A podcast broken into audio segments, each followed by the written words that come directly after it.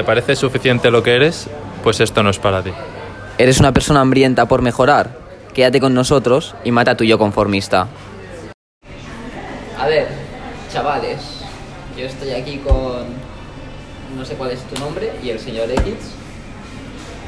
Y hoy estábamos justo ahora debatiendo sobre un tema y hemos dicho por qué no grabarlo, ¿no? Y el tema es eh, levantarse a las 5 de la mañana. Esto viene por el libro El Club de las 5 AM de. de de quién era, de, de, de Robert. No sé qué Sharma o algo así.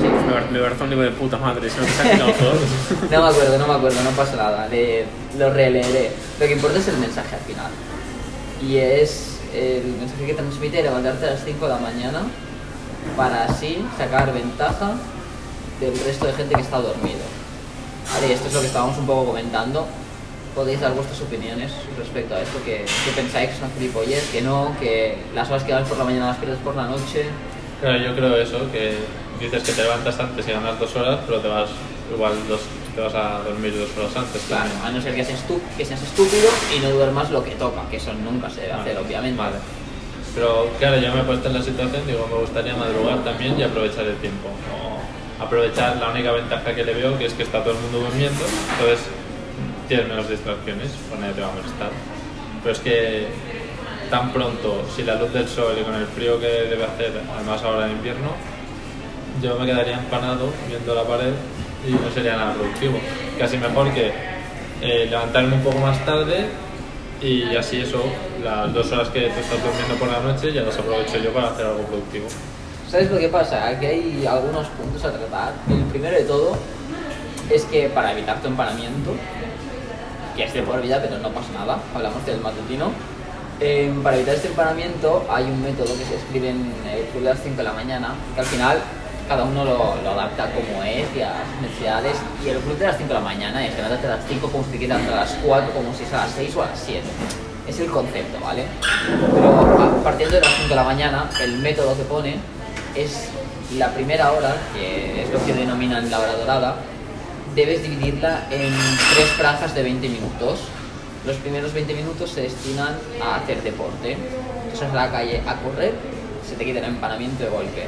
Luego vuelves a tu casa, te pegas una ducha fría, si te queda empanamiento tienes un problema mental heavy. En los siguientes 20 minutos, no me acuerdo exactamente lo que decía en el libro, pero andará algo así del estilo de, pues ponte a hacer algo de meditación, por ejemplo.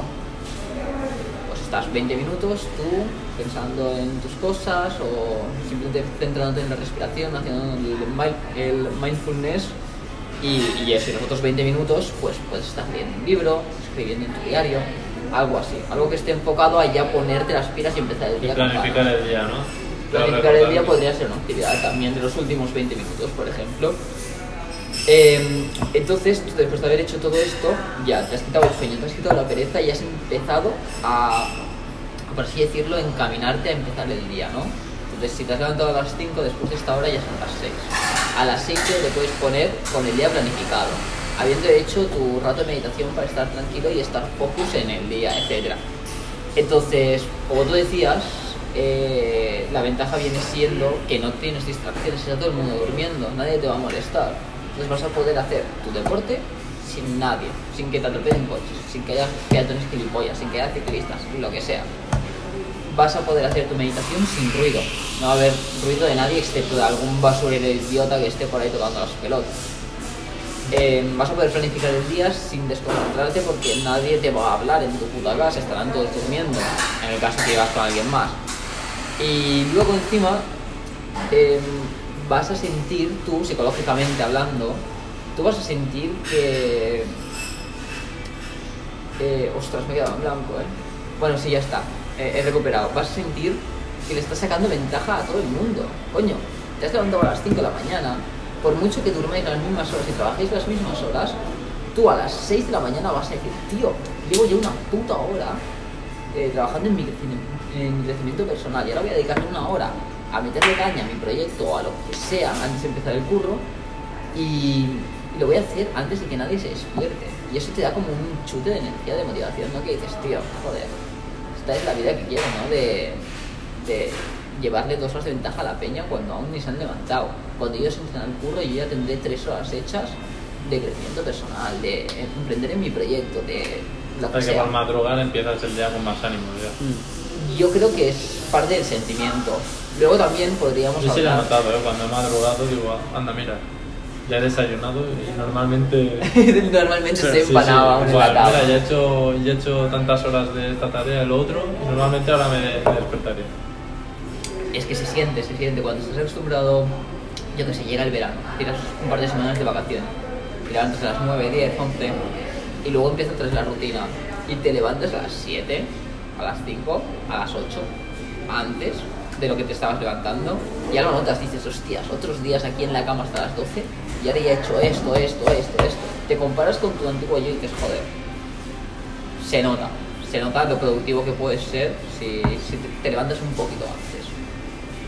También podemos hablar de, de otros temas, como que es, por ejemplo, que está demostrado por una serie de estudios científicos que la mayoría de la población mundial, no me acuerdo el porcentaje, pero es una mayoría aplastante, 80-90%, rinde más por las mañanas y no por las noches.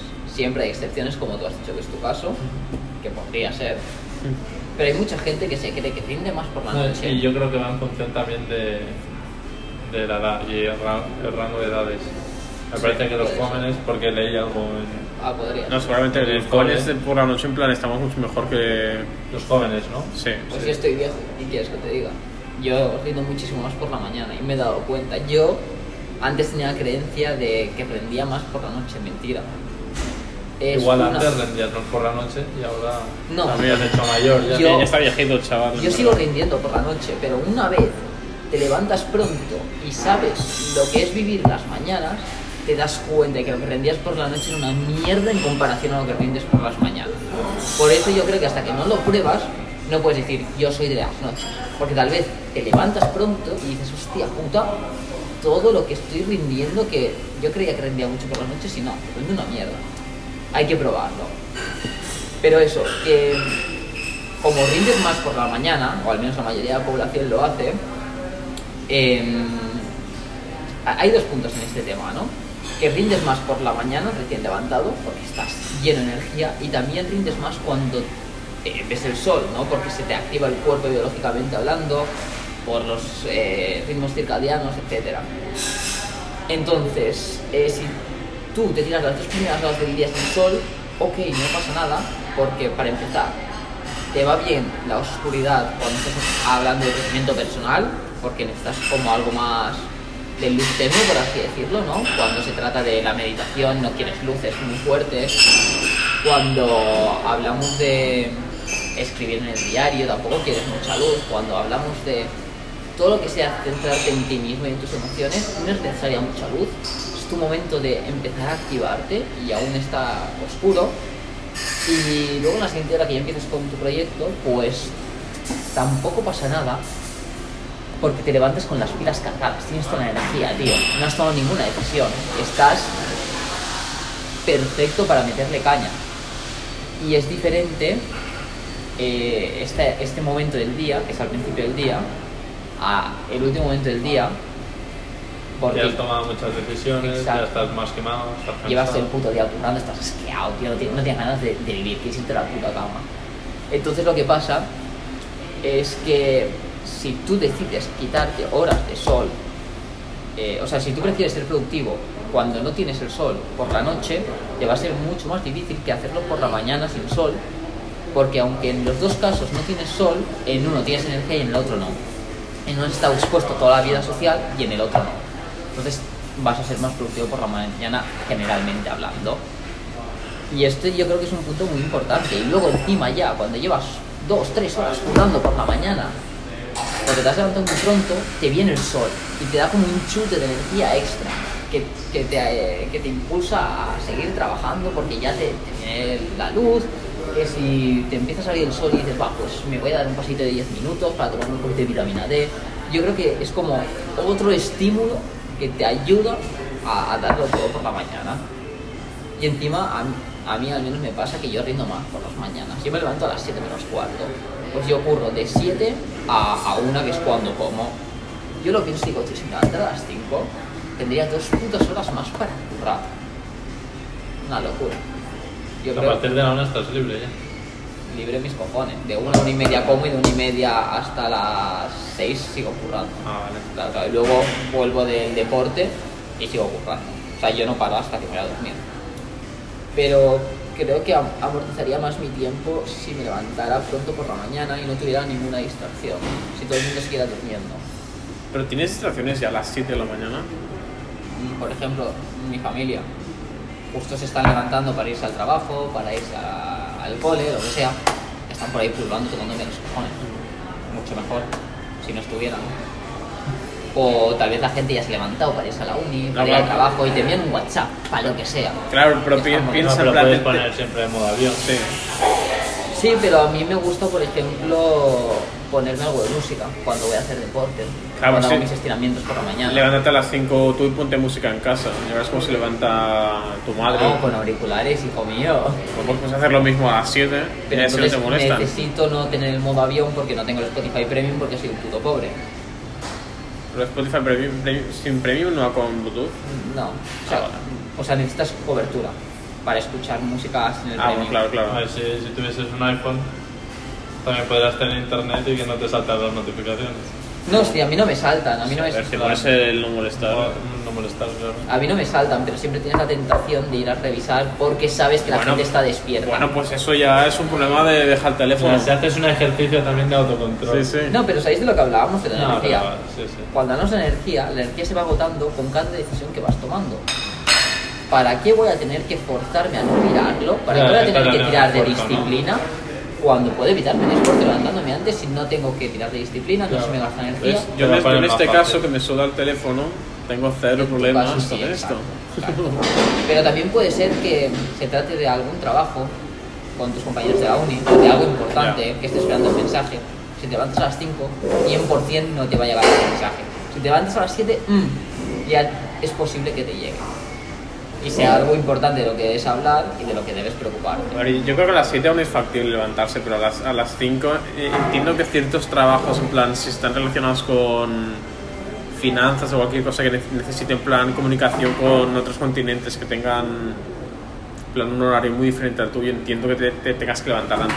Por ejemplo, tienes que hablar con Asia o con América, bueno, con América no porque es más tarde, pero entiendo que te tengas que levantar a las 5 o a las 4 para comunicarte antes y ser el primero en comprar lo que sea. O sea, que solo crees que es importante Yo creo que levantarte ta- tal vez en- si te lo exige el trabajo. No, no, yo ta- tal vez en ciertos trabajos o gente, yo que sé, que, que quiere hacer su propio negocio y, y quiere ir por su cuenta, pues O sea, si quieres contactar proveedores de Asia, pues Claro. lo tendrás que levantar antes. yo creo que, que- que es más factible, en plan, que tengas un- una razón que al, al final te, te dará, pues, mm, la motivación esa de tengo, tengo esta ventaja que el resto a lo mejor no tienen porque yo me levanto a las 5 y el resto se levanta a las 7. Y la ventaja de la paz interior que consigues levantando de las 5 no te sirve. Yo creo que poca gente tiene paz interior cuando estás trabajando durante la semana. Depende de lo que trabajes. Claro, Si sí, haces lo que amas, Sí, la tienes. a ver, a ver, pero hay gente que ama hacer el trading y literalmente el estrés lo sigues teniendo. O hay gente que es abogado y encanta ser abogado. El estrés, para empezar, no es malo. Esto da para... No, ya, otro No, pero hasta, hasta cierto punto, hasta cierto punto, Hay que saber encontrar el punto medio, correcto. Claro, pero muchas veces en plan, si tienes mucho éxito o si tienes relativo éxito, tienes mucho trabajo, Por ejemplo, en el trading siempre vas a tener el mismo trabajo, siempre vas a tener el mismo Claro. estrés. Es una operativa que se centra en puras matemáticas, en puros números. sí. Entonces, tampoco hay tanto estrés, simplemente sigues una forma de operar y ya. Bueno, claro, eso ya depende de cómo gestione cada uno sus emociones. Porque hay Sí, gente claro. que cuando pierde se pone muy nervioso. Pero eso es gente que no sabe, no sabe Ya, trading. claro. Tú cuando sabes trading sabes que tienes que seguir un método. Si sigues ese método y haces 100 operaciones, sabes que 90 las vas a ganar. Ya está, no te preocupa perder 10. Pero tienes que ser un bloque de hielo. Y eso hay gente que no, no domina. No y por ser- eso, por eso pierde la gente dinero, en O realidad. sea, tampoco hay que ser un bloque de hielo, simplemente hay que pensar a largo plazo. No, pero Sí. hay que ser más racional y hay gente que en plan intenta ser racional y por mucho que lo intente no puede ser racional. Claro, es, es, es eso. no puedes ser racional, dices. Emocional. Dices Hay que gente muy emocional. siempre les van a, a controlar las emociones a esas personas. Hay mucha, mucha gente que, por la manera que es, le cuesta mucho racionalizar A los mí, procesos. yo soy súper emocional. Hombre, no. Pero tú, emocional. si no, no harías si compras y ves velas rojas, igual a ti te reconfirma, pero otro igual ya dice, Yo ostras, sufro. que me quedo sin ahorro. Yo sufro y ya no porque me he curtido a base de hostiámenes en la cara. Pero yo soy súper emocional para la mayoría de cosas y la racionalidad me la tengo que imponer. ¿Y esto cómo se hace? Trabajando en tu crecimiento personal. Y exponiéndote también. Si te pone nervioso Exacto. esto, pues lo haces, Sí, hasta que dejes de ponerte nervioso. Pero también el control emocional y, el, y poner más racionalidad en tu cerebro se hace trabajando en cómo te sientes, en tus emociones. Puedes hacerlo con un coach, un psicólogo, puedes hacerlo por tu cuenta con cursos de internet. Hay muchas formas de hacerlo, pero se tiene que trabajar. Si no lo trabajas, siempre vas a Claro. sufrir esto. ¿Y esto cuando se trabaja? De cinco de la 5 mañana. a 6 de la mañana, correcto. Los cojones. Cuando nadie te molesta. Ale,